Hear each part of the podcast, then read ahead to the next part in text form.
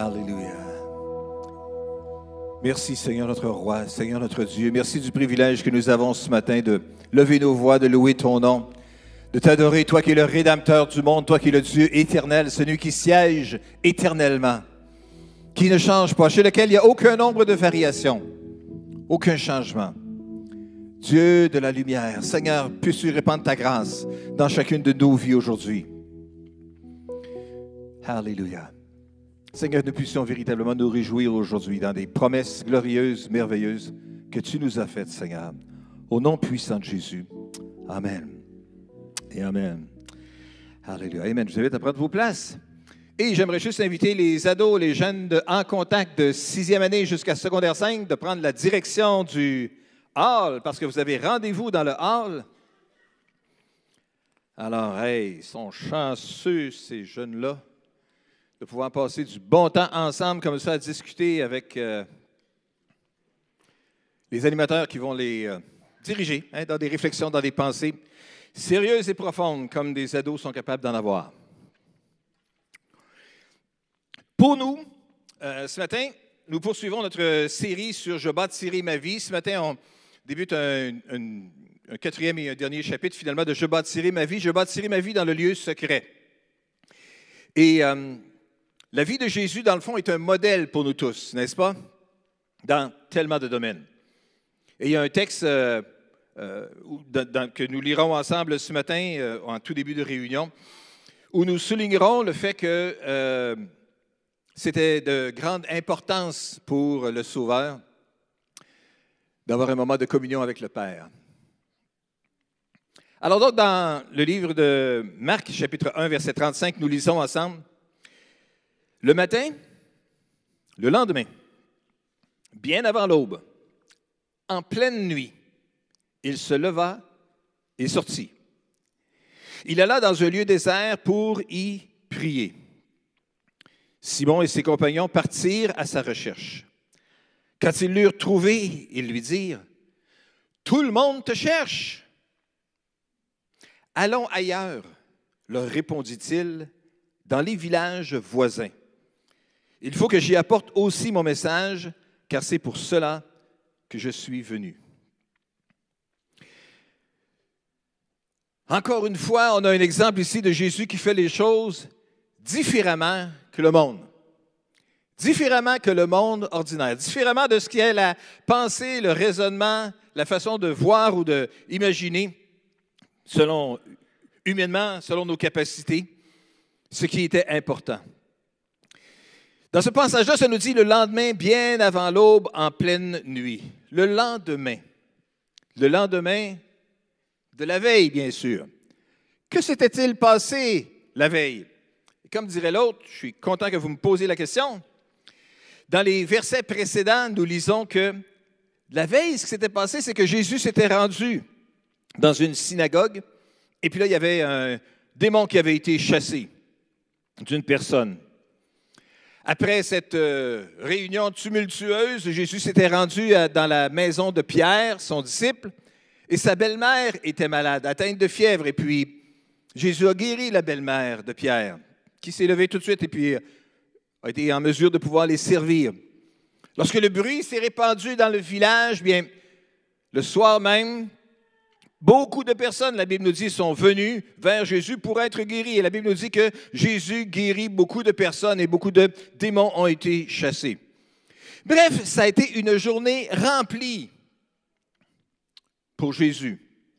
Une journée forte, avec plein d'émotions et avec plein d'adrénaline et plein de tout ce qui est réel pour euh, euh, l'être humain, mais avec la toute-puissance de Dieu qui était manifestée aussi. Bref, Jésus avait eu une grosse journée. Alors la Bible nous dit que le lendemain, bien avant l'aube, en pleine nuit, les longues heures de la veille n'ont pas empêché Jésus d'être là pour son rendez-vous matinal avec son Père. Hmm. Des fois, les longues heures de la veille peuvent être un empêchement pour euh, des frères et des sœurs de pouvoir se réunir ensemble. Oh, je comprends quand un enfant se réveille en pleine nuit et puis euh, est malade. Il faut le soigner, il faut en prendre soin. Et puis, euh, ce n'est pas toujours évident d'être là le lendemain matin. On comprend ça, il n'y a pas de problème là du tout, il n'y a pas de condamnation. Mais ce que je veux dire, c'est que Jésus ne trouvait pas les excuses faciles pour ne pas avoir un rendez-vous avec le Père. Même si la journée avait été longue, même s'il se sentait sans aucun doute épuisé physiquement dans son corps, le lendemain matin quand même, bien avant l'aube, en pleine nuit, il était prêt pour une autre rencontre avec son Père céleste. Quelle belle image, quelle belle euh, illustration pour nous autres, quelle belle leçon pour nous. La Bible nous dit, il se leva donc et sortit. Il alla dans un lieu désert pour y prier. On réalise tous l'importance de la prière. Mais c'est juste important qu'on puisse réaliser aussi que la prière peut se passer de façon efficace dans un lieu désert. Un lieu désert, on dirait ça aujourd'hui dans le langage plus moderne, plus contemporain, dans un endroit déconnecté, dans un endroit pas de réseau, dans un endroit où il n'y a pas d'alerte ding ding ding qui sonne ou dong dong ou toutes sortes de choses qui peuvent sonner de ce petit appareil qui devait normalement être juste un téléphone. Toutes sortes d'informations, qui, trop d'informations qui passent par là. Alors, il faut juste laisser le téléphone loin. Ou mieux, le mettre sur mute ou sur. Euh, c'est ça. Il fermer la trappe pour quelque temps. Jésus va donc dans un lieu désert pour prier, juste pour être avec le Père. Mais les disciples ont vu tout ce qui s'est passé la veille, ont vu l'enthousiasme qu'il y avait dans le village, ont vu tous les gens malades qui sont venus et qui avaient véritablement besoin d'être touchés, d'être guéris. Et Jésus manifestait sa compassion et sa puissance et être capable de les toucher puis de les guérir. Alors ils se mettent à sa recherche. Simon, le premier, et ses compagnons partirent à sa recherche, cherchent Jésus. Puis quand finalement ils l'ont trouvé, ils disent, tout le monde te cherche. Tout le monde te cherche. Alors Jésus répond, allons ailleurs. Mais voyons donc. Quand tu veux annoncer l'Évangile et que tu veux que l'Évangile soit connu et que tu veux que le plus grand nombre de personnes possible l'entendent et que tu veux que la bonne nouvelle du royaume de Dieu se répande, tu veux que la puissance de Dieu soit manifestée, tu ne te sauves pas lorsque la foule est là. Mais Jésus n'a pas permis à l'acclamation populaire de changer ses priorités. Quel exemple pour nous autres. Jésus savait garder son rendez-vous avec le Père et dans son rendez-vous avec le Père, était capable de reprendre la perspective de ce qu'il avait à faire. Il était capable de remettre en priorité les choses qui étaient les plus importantes pour lui et les choses qui étaient devant lui. Il pouvait être en contact avec le Père. Jésus dit simplement, allons ailleurs, dans les villages voisins, parce qu'il faut que j'y apporte aussi mon message. C'est pour cela que je suis venu. Donc Jésus, dans son temps de communion avec le Père, est revenu à une compréhension de son message plus global, son rôle, sa mission qu'il devait jouer qui était plus globale.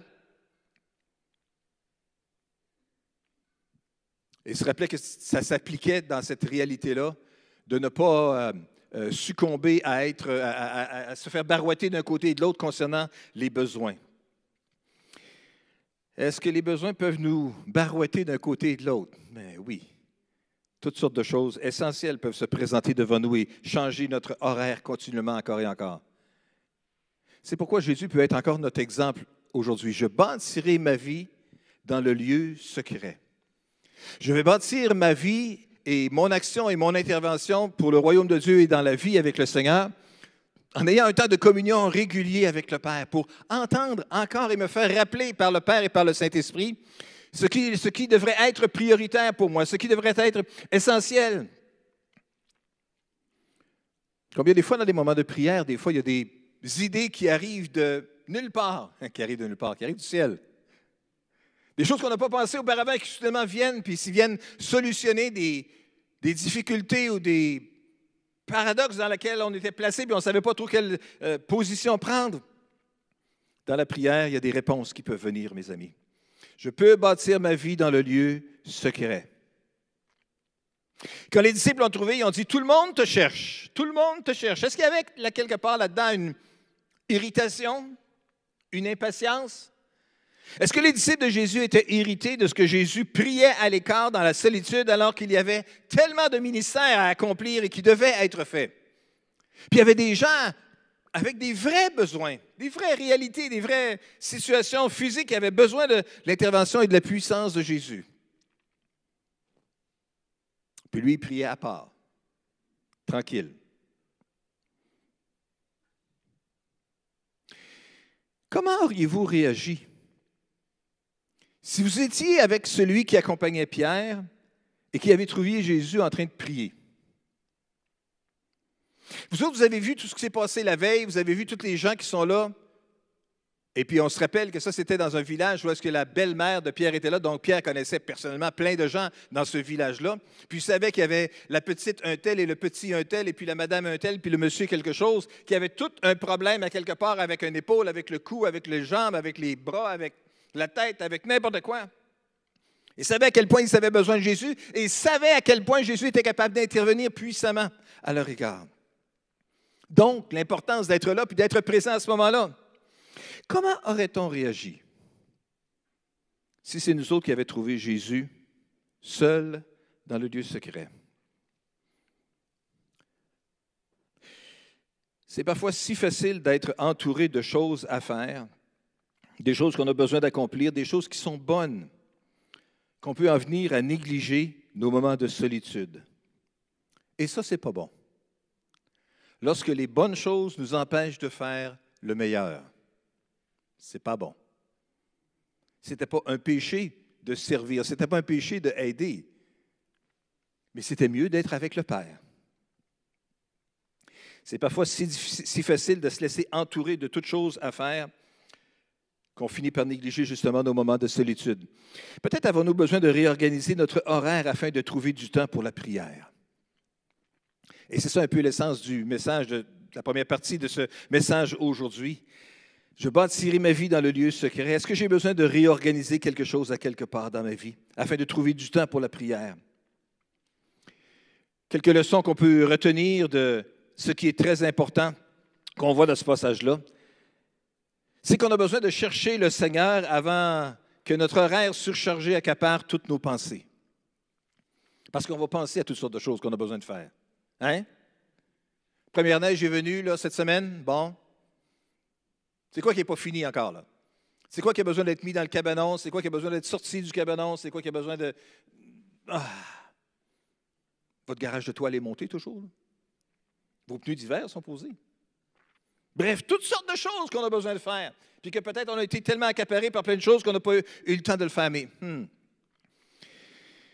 laissons pas toutes ces choses-là qui sont importantes et qui ont besoin d'être faites euh, nous priver d'un temps de communion avec le Père pour être capable, dans sa présence à lui, être capable de euh, revisiter l'ordre de priorité des choses qui ont besoin d'être faites. Deuxièmement, que non seulement on a besoin de prioriser cela, mais on a besoin de se retirer loin du bruit et des exigences pour se concentrer sur Dieu. Puis on n'a pas besoin toujours dans les moments de prière de vivre des gros moments d'exubérance et puis d'exclamation. Et puis c'est correct d'exprimer nos émotions à Dieu, il nous a créés comme des êtres émotionnels, puis il est capable de gérer ça, pas de problème. Même la colère, même l'irritation. Dieu est capable de gérer tout cela. On peut lui parler, lui parler ouvertement. Mais des fois, la prière, c'est aussi juste simplement d'être assis tranquille, juste à l'écoute. Ça peut aussi être ça. On a besoin de prendre l'attitude de Jésus, d'être en communion régulière avec le Père. On a besoin de prendre le temps de réfléchir aux priorités de notre vie. Régulièrement. Sinon, on se laisse emporter par le flot des responsabilités et des choses qui sont qu'on devrait faire, qu'on doit faire. On a besoin de déterminer aussi de prier régulièrement, pas juste dans les moments de crise. Quand arrive une crise, c'est sûr que là, on est prêt à se tirer à genoux et à prier puis à implorer notre Père de nous donner la grâce, la force, la sagesse, l'intelligence, le moyen de s'en sortir avec l'épreuve qui est devant nous autres. Mais quand même qu'il n'y a pas ces moments-là, être capable de juste y aller. Jésus ne vivait pas un moment de crise, il vivait un moment de réussite au niveau de son ministère. Les foules étaient là, Dieu agissait, les miracles s'opéraient. Mais pourtant, il voulait bâtir sa journée en établissant ses priorités dans la communion avec le Père. Il préparait son action, ses interventions à partir du lieu secret. Et la réponse, c'est est-ce qu'on ne devrait pas faire la même chose, nous aussi? Est-ce qu'il ne devrait pas y avoir un temps pour tout? Un temps pour toute chose? Un temps pour passer à l'action et un temps pour prier? Bien sûr. Ça ne veut pas dire que parce qu'on prie, on est en communion avec le Père, on va faire que ça. Non, il y a aussi un temps de passer à l'action. Le temps vient pour passer à l'action. La Bible nous dit d'ailleurs dans le livre d'Ecclésias, chapitre 3, qu'il y a un temps pour toute chose sous le soleil. En Ecclésias, chapitre 3, versets 1 et 2, nous lisons Il y a un temps pour tout et un moment pour toute chose sous le soleil. Il y a un temps pour prier, puis un temps pour passer à l'action. Il y a un temps pour écouter Dieu et il y a un temps pour écouter le cœur de l'autre qui est attristé. Il y a un temps pour pelleter, puis un temps pour serrer la pelle. Il y a un temps pour naître, verset 2, et un temps pour mourir. Un temps pour planter et un temps pour arracher le plant. Un temps pour tuer et un temps pour soigner les blessures. Un temps pour démolir et un temps pour construire. Il y a aussi un temps pour pleurer et un temps pour rire, un temps pour se lamenter et un temps pour danser. Il y a un temps pour jeter des pierres et un temps pour en ramasser, un temps pour embrasser et un temps pour s'en abstenir. Hmm. Les accolades, on s'entend que depuis un an et demi, on n'a pas été trop généreux là-dedans. Hein? On fait peut-être partie du temps pour s'en abstenir. Mais Dieu merci, il y aura un temps pour s'embrasser. Ça va revenir. Il y a l'espoir. Après combien de variants? Après combien d'autres remises? Je ne sais pas.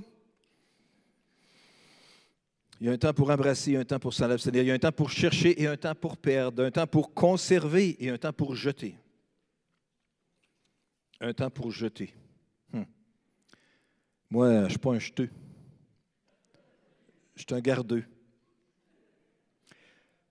Dans mon ancien bureau, c'est-à-dire dans mon bureau, dans l'ancien édifice, celui qui est passé au feu au mois de juin 2017, j'avais des piles de boîtes euh, dans, mon bureau qui incluaient toutes sortes d'agendas depuis 1983, quelque chose comme ça mensuel avec toutes sortes d'activités que j'avais pu avoir. J'ai rencontré telle personne tel jour, puis quelques notes. J'avais toutes sortes de notes intéressantes concernant la vie de plein de monde. Peut-être ça faudrait une fortune, ça pour euh, le service de renseignement canadien ou quelque chose comme ça. Mais... Bref, toujours est-il que je me disais toujours qu'il faudrait que je fasse un ménage à un moment donné, puis jeter ça là-dedans. Mais passer du temps juste pour jeter des choses, ça ne fitait pas dans mon horaire.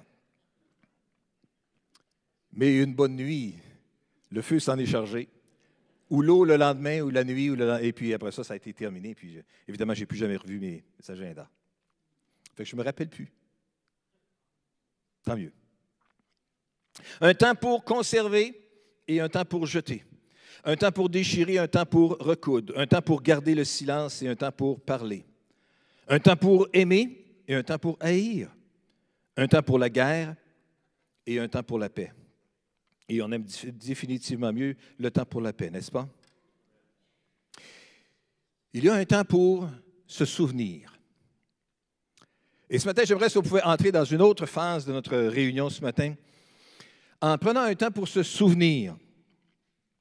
Parce que voyez-vous, euh, l'arrivée subite de la pandémie de COVID-19 en mars 2020 a bouleversé chacune de nos vies. N'est-ce pas? Soudainement, on ne pouvait plus faire ce qu'on faisait auparavant sans se poser de questions, comme se rencontrer, s'embrasser, se voir, voir les amis, la parenté, les petits-enfants. Pour limiter la propagation de la maladie, on a dû faire ce qu'on ne faisait pas avant. Porter un masque, faire preuve de distanciation sociale, faire du télétravail. Et généralement, nous avons bien collaboré à ce qui était demandé, parce qu'on aime notre prochain. Et ça, c'est pourquoi euh, on veut vous encourager toujours à suivre les directives qui sont données. Pas juste pour se comporter comme des moutons qui n'ont pas de tête, qui n'ont pas de volonté, qui ne sont pas capables d'agir. Non, on utilise notre volonté pour faire ce qui est bien parce qu'on aime notre prochain. Pendant tout ce temps-là, la vie s'est poursuivie avec ses hauts et ses bas, ses naissances et ses décès. Et l'un des changements dramatiques que la pandémie a occasionné, ça a été de limiter de façon majeure le nombre de personnes qui pouvaient se présenter aux funérailles ou au salon funéraire pour offrir ses condoléances. Cela a, privé des milliers de familles de vivre normalement un rituel essentiel dans le processus du deuil, c'est-à-dire exprimer sa tristesse à la suite d'un décès à sa famille élargie et recevoir l'expression de cette tristesse de la part de parents et amis du décédé. Il y a plusieurs mois déjà, j'ai eu à cœur de, alors que la pandémie s'étirait puis qu'on était encore euh, en ligne et puis on ne pouvait pas se réunir comme il faut, que lorsqu'on pourra commencer à se réunir, on devrait prendre un moment juste pour se souvenir et honorer ceux qui sont décédés pendant cette période-là. Et euh, on a été bouleversé, Pasteur Jean-Frédéric a glissé un mot tantôt concernant le départ euh, extrêmement rapide de, Mme Suarez, c'est ça exactement, qui est décédée dans la nuit de vendredi à samedi, dans la jeune quarantaine. Avait pris la peine de s'inscrire, elle, son mari, puis les trois enfants pour être à l'église ce matin. Pas morte d'une longue maladie, mais, mais partie bien que trop rapidement. Puis encore une fois, s'il euh, y a des gens de la famille qui nous écoutent, oh, parfait. Nestor, c'est toi? Toutes nos sincères condoléances. Euh, tout le cœur du Carrefour chrétien de la capitale est avec toi. On est juste une église, mais, on est viré à l'envers par cette situation-là. Et on ne peut pas juste euh, essayer d'imaginer qu'est-ce que ça peut être de vivre dans tes souliers. J'ai cru comprendre hier que tu vivais ça comme un, cauchemar. Et je, le comprends. Et puis, en tout cas, on est de tout cœur avec toi. Puis, je veux juste que mes frères et mes sœurs puissent s'engager avec moi aujourd'hui à prier pour toi, pour, pour les enfants et pour la famille aussi. Que Dieu vous donne la sagesse et la grâce de traverser cette situation épouvantable. Et pour nous, pendant cette période, pour nous au Carrefour chrétien de la capitale, pendant la période du début de l'année 2020, jusqu'à maintenant, on a perdu 14 personnes. Ça, c'est des gens qui ont fréquenté régulièrement notre assemblée pendant plusieurs années. Des gens qu'on côtoyait, des gens qu'on voyait, des gens comme vous et moi ce matin. On était là. Chacune de ces 14 personnes-là était là à différents endroits. Ce serait assis à différents endroits dans la salle aussi. Mais on n'a pas pu exprimer aux familles notre tristesse suite à leur décès. Ou raconter un souvenir qu'on garde de chacun d'eux. Une parole qu'il nous avait dit, un commentaire qu'il avait fait, un, un verset qui nous avait parlé, puis qui nous a touchés, puis qu'on garde encore aujourd'hui. Sais, le genre de choses qu'on dit lorsqu'on offre nos condoléances à quelqu'un qui est à, la famille de quelqu'un qu'on a aimé. On ne peut pas changer le passé, ni refaire ce qui aurait dû être fait. Mais alors aujourd'hui, ce qu'on veut faire, c'est quand même se souvenir de, de chacun d'eux. Et on veut prendre un temps pour se souvenir. Ce que nous voulons faire, c'est honorer leur vie, prendre le temps de se souvenir d'eux, parce que c'est respectueux, parce que c'est décent et parce que c'est tout à fait convenable qu'on le fasse ainsi. Nous voulons nous arrêter et nous souvenir de prier aussi pour le soutien de ceux qui restent, pour les familles de chacune de ces personnes qui ont été euh, chacune, les familles de chacune de ces personnes-là, que je vais vous présenter dans quelques instants, ont été contactées. Et je sais qu'il y en a certains membres de ces familles-là qui sont présents ici ce matin. On leur a demandé d'exprimer dans un ou deux paragraphes un mot, une éloge, un souvenir de cette personne qu'on a aimée et qui maintenant n'est plus. Et chacun s'est gracieusement euh, exécuté avec des longueurs différentes. Mais c'est correct. Mais nous souhaitons nous souvenir de chacune d'elles et montrer du respect à leur égard en honorant leur vie. Et c'est ce que nous voulons faire ce matin, un temps pour se souvenir. On veut souligner la contribution de chacune d'entre elles. Ils ont donné et maintenant nous donnons quelques moments devant Dieu pour nous souvenir d'eux avec reconnaissance. Alors, ce qu'on va faire, c'est qu'on va vous présenter une photo d'une personne, et là, vous allez la reconnaître. Vous allez peut-être découvrir quel était son nom. Ah oui, ben oui, je, je connaissais cette madame-là, certain. Hein? Et puis après ça, je lirai quelques mots qui ont été écrits à son sujet. Et si jamais vous êtes un des membres de la famille et que vous êtes présent ici ce matin, je vous demanderai, s'il vous plaît, de vous lever debout peut-être pendant cela pour que les gens puissent vous identifier et peut-être après la réunion pouvoir aller vous voir et vous parler. Dans le fond, vous offrir vos, vos condoléances suite au décès de cette personne. La première personne que j'aimerais mentionner ce matin, c'est Mme Germaine Denis. Elle est décédée en avril 2018. Bon, ça, c'est quand même avant la pandémie. C'est deux ans avant la pandémie. Mais Germaine était seule. Euh, Germaine avait oh, une fille, qui vit quelque part à San Diego, je pense, en Californie, qui a été élevée par une autre famille qui ne parle pas le français. Et à travers tout un concours de circonstances, elle a été capable de retrouver sa fille. Et puis, je ne sais pas si vous étiez là au Carrefour Christian de la Capitale quand on avait fait ce dimanche-là de reconnaissance entre euh, euh, Germaine et sa fille sur l'estrade avec le tapis jaune-orange. Et euh, la fille ne parlait pas un mot français, la mère ne parlait pas un mot d'anglais, mais tu mettais ces deux personnes-là une à côté de l'autre, puis c'était immanquable. Tu es sûr que ça, c'est la fille à Germaine? Donc, elle est née en 1932, décédée en 2018, à l'âge de 98 ans. Pardon, de 86 ans. Joanne Bergeron écrit à son sujet J'ai rencontré Germaine Denis en 2006 quand son désir de servir notre Dieu l'a conduite à s'impliquer à l'école du dimanche auprès des 4 ans et 5 ans avec moi.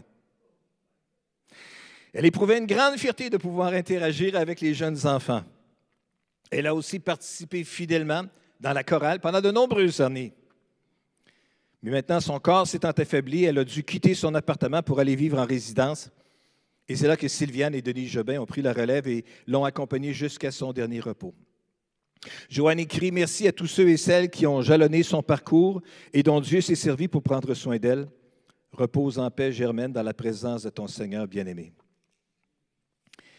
Sylviane Jobin, Blanchette Jobin, écrit ce que je me souviens de Madame Denis, Germaine pour les intimes, c'est sa fierté d'être dans la chorale et de chanter dans la chorale, de chanter son amour pour Dieu et sa parole. Sa paix face à la mort, car elle savait qu'elle n'en avait pas pour longtemps dans cette vie, elle avait hâte d'être avec le Seigneur. Deux semaines après qu'elle m'ait dit cela, elle était déjà avec son Sauveur. Germaine Denis. Une autre personne, c'est Gisèle Blanchette Gignac. Née en 1932, elle est décédée le 30 janvier 2020 à l'âge de 87 ans. Son mari, Paul, présent ici ce matin, j'aimerais juste l'inviter à se lever debout. Jeune homme de 95 ans, qui était ici ce matin pour ne pas manquer cette occasion-là de honorer Gisèle.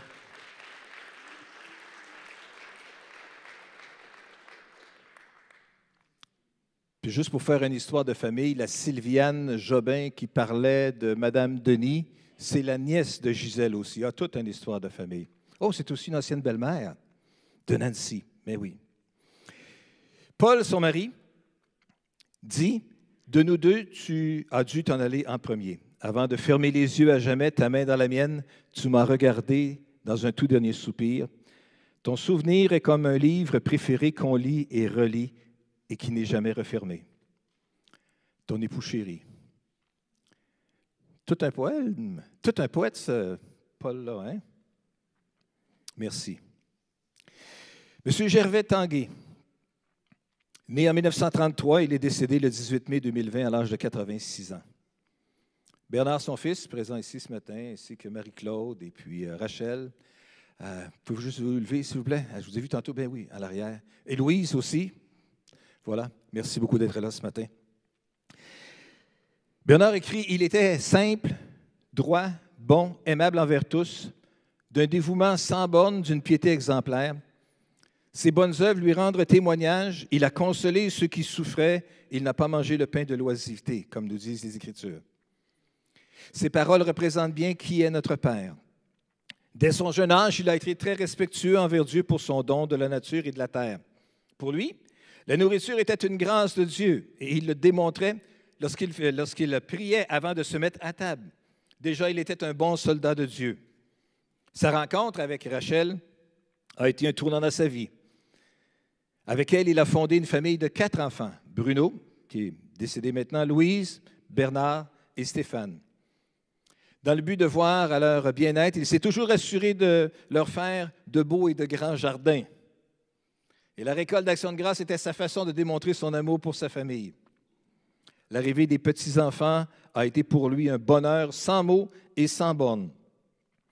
Bernard écrit, Je me souviens, papa, lorsque tu chauffais mon chalet pour que mes enfants, Israël, David et Simon, n'aient pas froid et que tu te dévouais au bien-être de Jessie et de Tommy. Ton amour pour Raphaëla, Théila et Iris était plus discret, mais tout aussi présent que celui que tu avais pour Thierry. Comme on a tous pu le voir, Dieu a toujours été présent dans sa vie. Ces dernières années, il a choisi de faire de Jésus son Seigneur et son Sauveur personnel. Il est maintenant temps, papa, de te laisser partir afin que tu puisses te réjouir avec ton Seigneur Jésus-Christ de toutes les œuvres que tu as accomplies. Merci, papa. Et merci beaucoup, les membres de la famille Tanguay, d'être présents avec nous ce matin.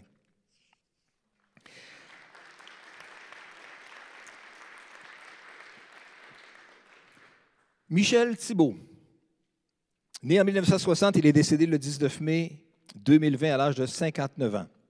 Il aurait eu 60 ans le 8 août.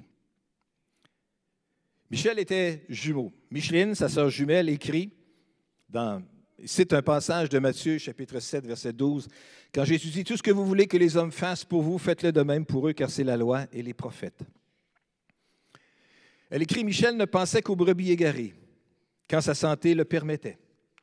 Il ne voyait que le positif chez les personnes. Il se laissait dépouiller malgré son faible revenu.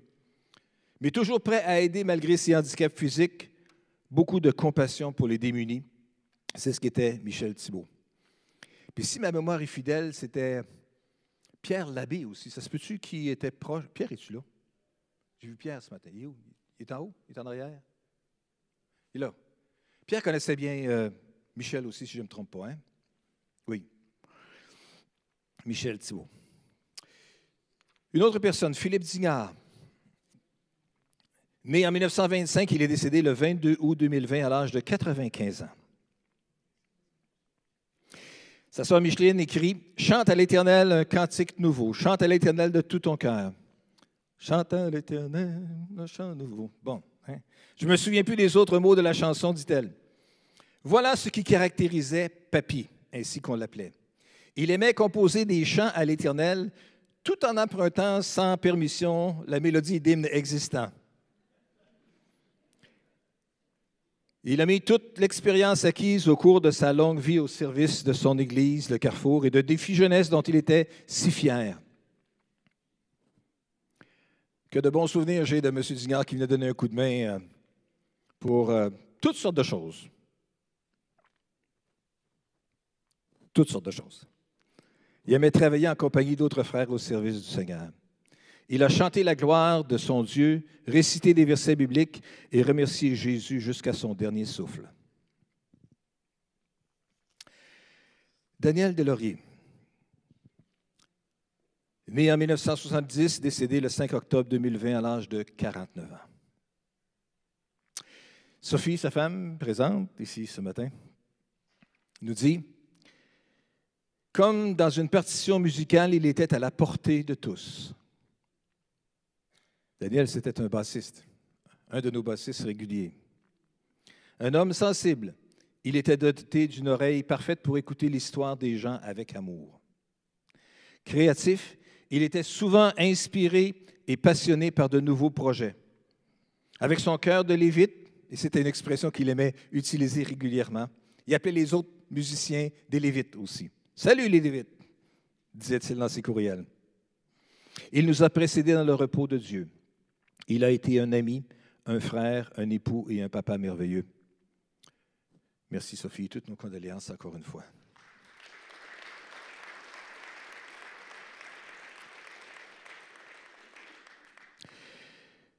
Suzanne Lambert, une madame plus discrète, moins connue un peu, peut-être. Née en 1952, elle est décédée le 11 octobre 2020 à l'âge de 68 ans.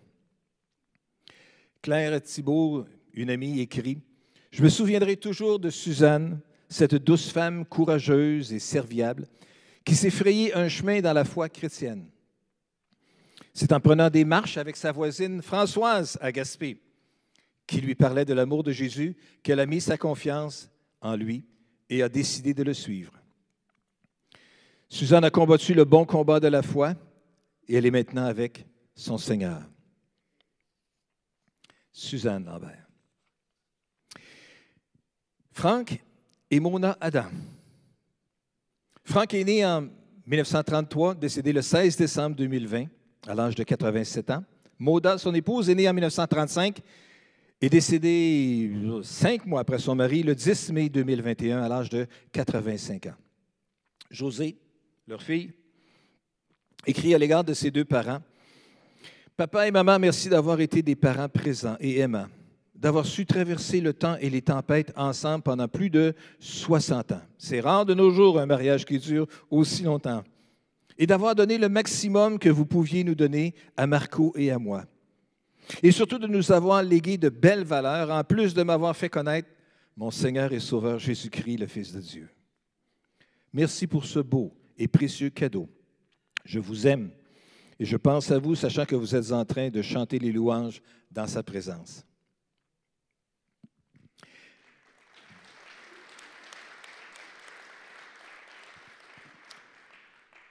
Ghislaine Santerre Laflamme, 1937, elle est décédée le 24 décembre 2020 à l'âge de 83 ans. Sophie Poirier écrit Belle Ghislaine, cette dame vive d'esprit et organisée, assidue dans la prière. C'est une femme de son temps qui a su s'adapter et suivre les diverses époques. Oh, juste une petite parenthèse ici. Ghislaine a été secrétaire au Carrefour chrétien de la capitale. Et euh, quand je, euh, juste avant de l'embaucher, en regardant son CV et tout ça, j'ai noté qu'elle était déjà euh, secrétaire à Port-Cartier le jour de ma naissance. Alors, quand elle est arrivée au bureau, disons qu'elle avait de l'expérience par rapport au patron, là. Commençait à travailler dans le temps qu'on avait des dactylos euh, manuels et puis avec du papier carbone pour faire des copies. Je viens de parler en chinois là, pour les plus jeunes générations. Elle a su s'adapter parce qu'elle a vu les ordinateurs arriver, la bête terrible arriver dans le carrefour chrétien de la capitale au bureau, et elle a su s'adapter à travers les années. Elle cherchait toujours un moyen de partager sa foi. Elle aimait chanter dans la chorale, c'est sûr, et tricoter pour les nouveaux-nés de l'Église. Elle était la mamie des enfants et une amie généreuse et fidèle. Micheline Digard disait à son sujet, elle a été une figure marquante par son implication dans divers ministères de l'Église, dont la chorale, le secrétariat et le ministère des femmes, etc. Ghislaine.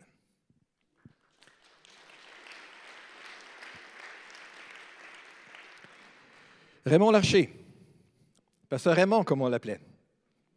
Né, en 1929, il est décédé le 26 décembre 2020 à l'âge de 91 ans.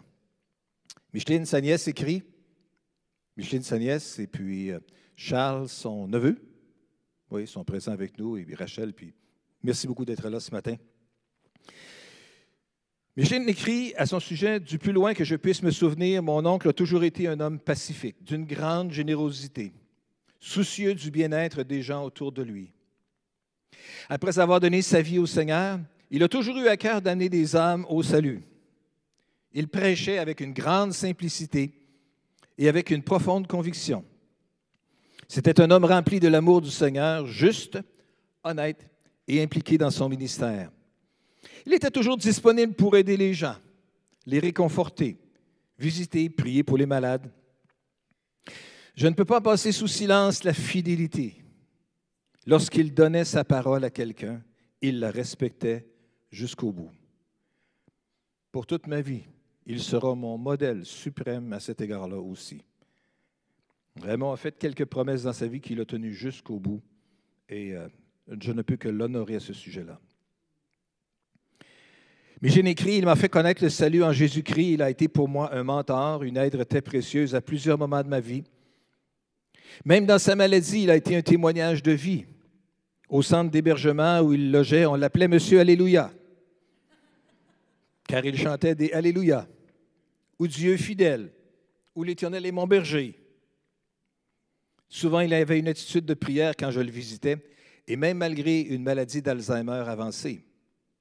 Lorsqu'il parlait très fort, quand je lui demandais s'il était après prêcher, il s'arrêtait subitement en me répondant oui, puis il continuait son discours. Bien sûr, on ne pouvait pas comprendre ce qu'il disait, mais on pouvait sentir que son cœur était encore tout entier pour le Seigneur. Voilà.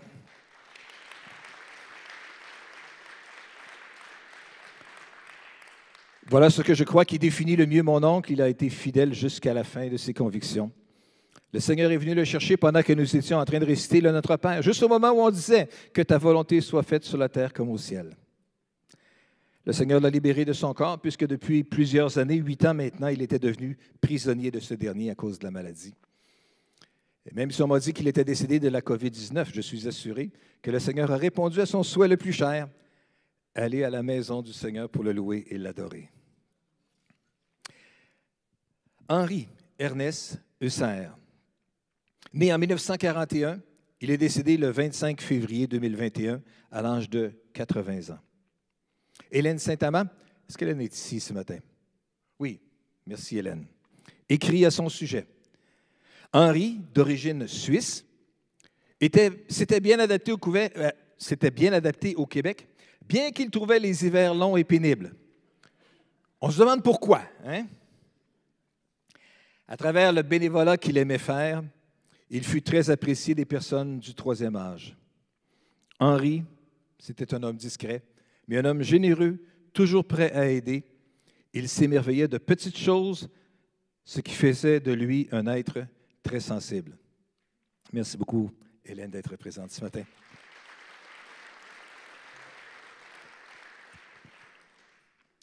Marcel Paquin.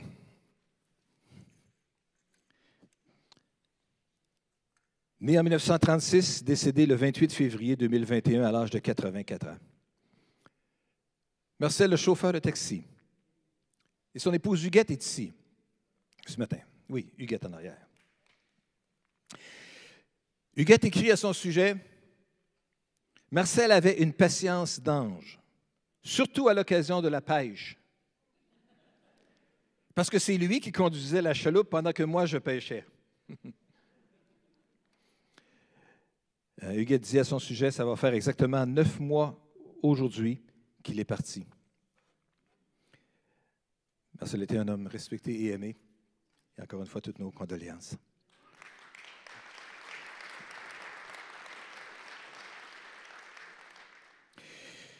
Denise Marie.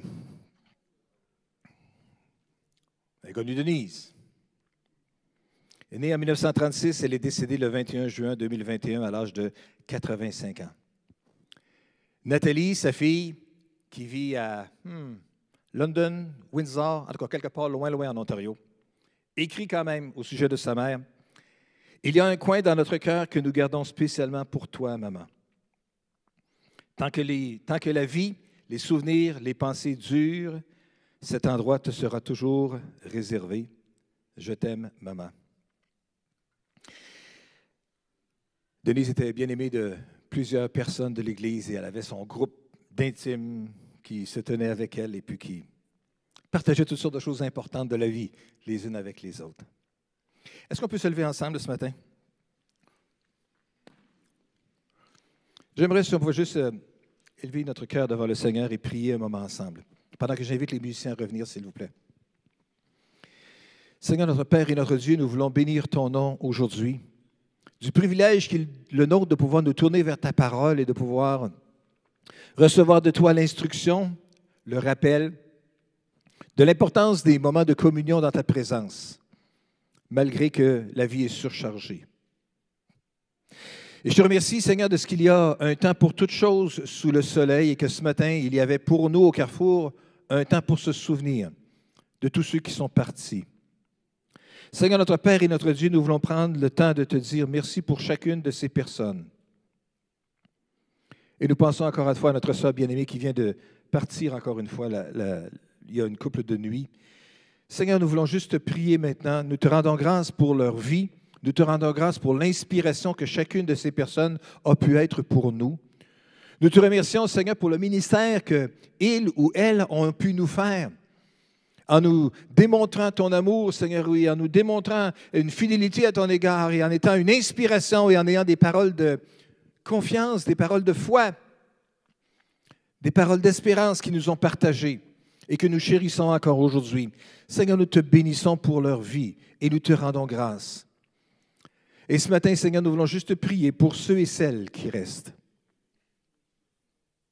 Pour les veuves, pour les veufs, pour les enfants qui sont maintenant sans parents. Seigneur, nous voulons juste prier pour euh, les amis proches qui ont perdu un ami fidèle.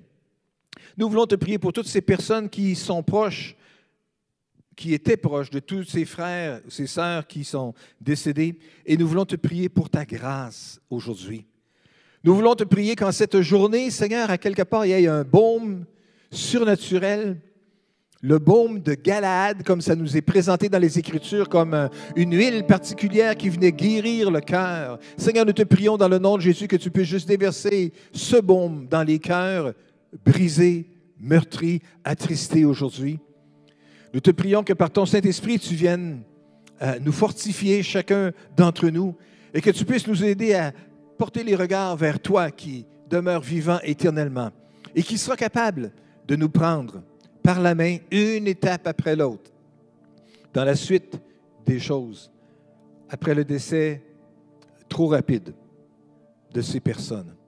Seigneur, nous te prions pour ta grâce, nous te prions pour ta bénédiction, nous te prions pour ta présence, notre Père, dans le nom tout-puissant de Jésus. Amen. Et Amen. Et Amen.